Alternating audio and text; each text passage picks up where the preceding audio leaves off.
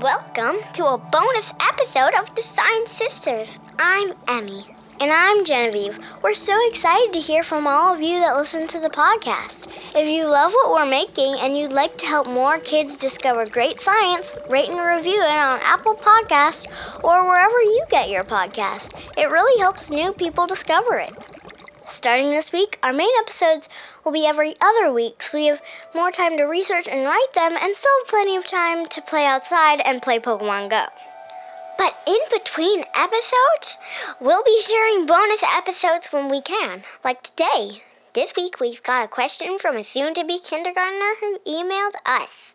If you have a question you'd like us to answer, email us at the Science Sisters Podcast at gmail.com or call and leave a message at 910 777 7571. So now it's time for a, a question, question from Grayson. Grayson is going to be a kindergartner next year, and he emailed us a very interesting question. Grayson said, I was wondering if you guys know why things float, like ships in the sea. What material floats and what doesn't?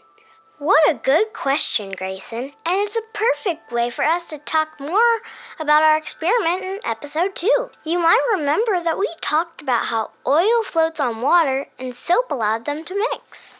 Yeah, oil floats on water because of density. Density is a way of measuring how tightly packed together something is. For example, air is not very dense and rocks are very dense. Anything that is less tightly packed than water will float on water. So, as another example, most kinds of wood are less dense than water and will float. But not every kind of wood floats. Very dense, heavy wood will sink. Some plastics float and some sink. Most metals sink, but even some metals can float on water. But did you know that it doesn't matter what material you use to make a ship? A ship made out of any material, no matter how dense, can float. Wait, how? Because of a whole other thing called displacement. Displace what? Displacement. Yep. Most boats today are made out of steel which sinks, like a rock in water. But boats aren't just solid pieces of heavy steel. Emmy, what are boats shaped like? I don't know. Like a capital D laying on its side? Yeah, that's actually perfect.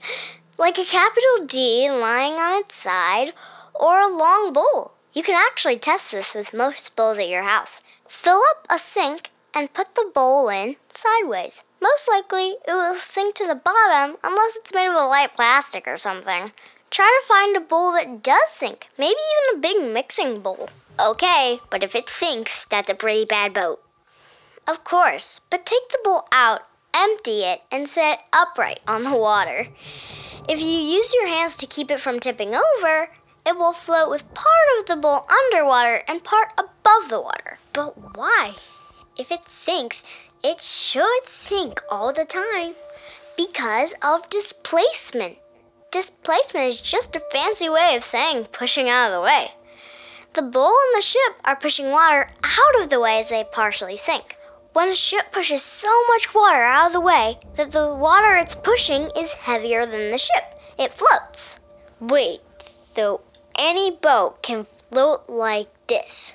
Yup, every boat, from a paper folded boat to the largest ships in the world, work like this. Push enough water out of the way, and your boat becomes lighter than that water. Wow, that's so cool. Thanks for the question, Grayson. I hope we answered it for you. That's it for the Science Sisters first bonus episode. We'll be back next week with our episode on big cats.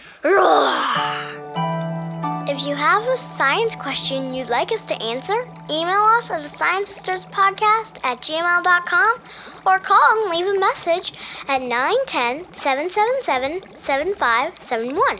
Thanks for listening and don't forget to wash your hands for 20 seconds. The Science Sisters was created and written by us, Genevieve and Emmy Britt. We're produced and edited by our dad, with music by our Uncle Sven. Thanks this week to Dad for showing us how displacement works on the whiteboard. See you next time!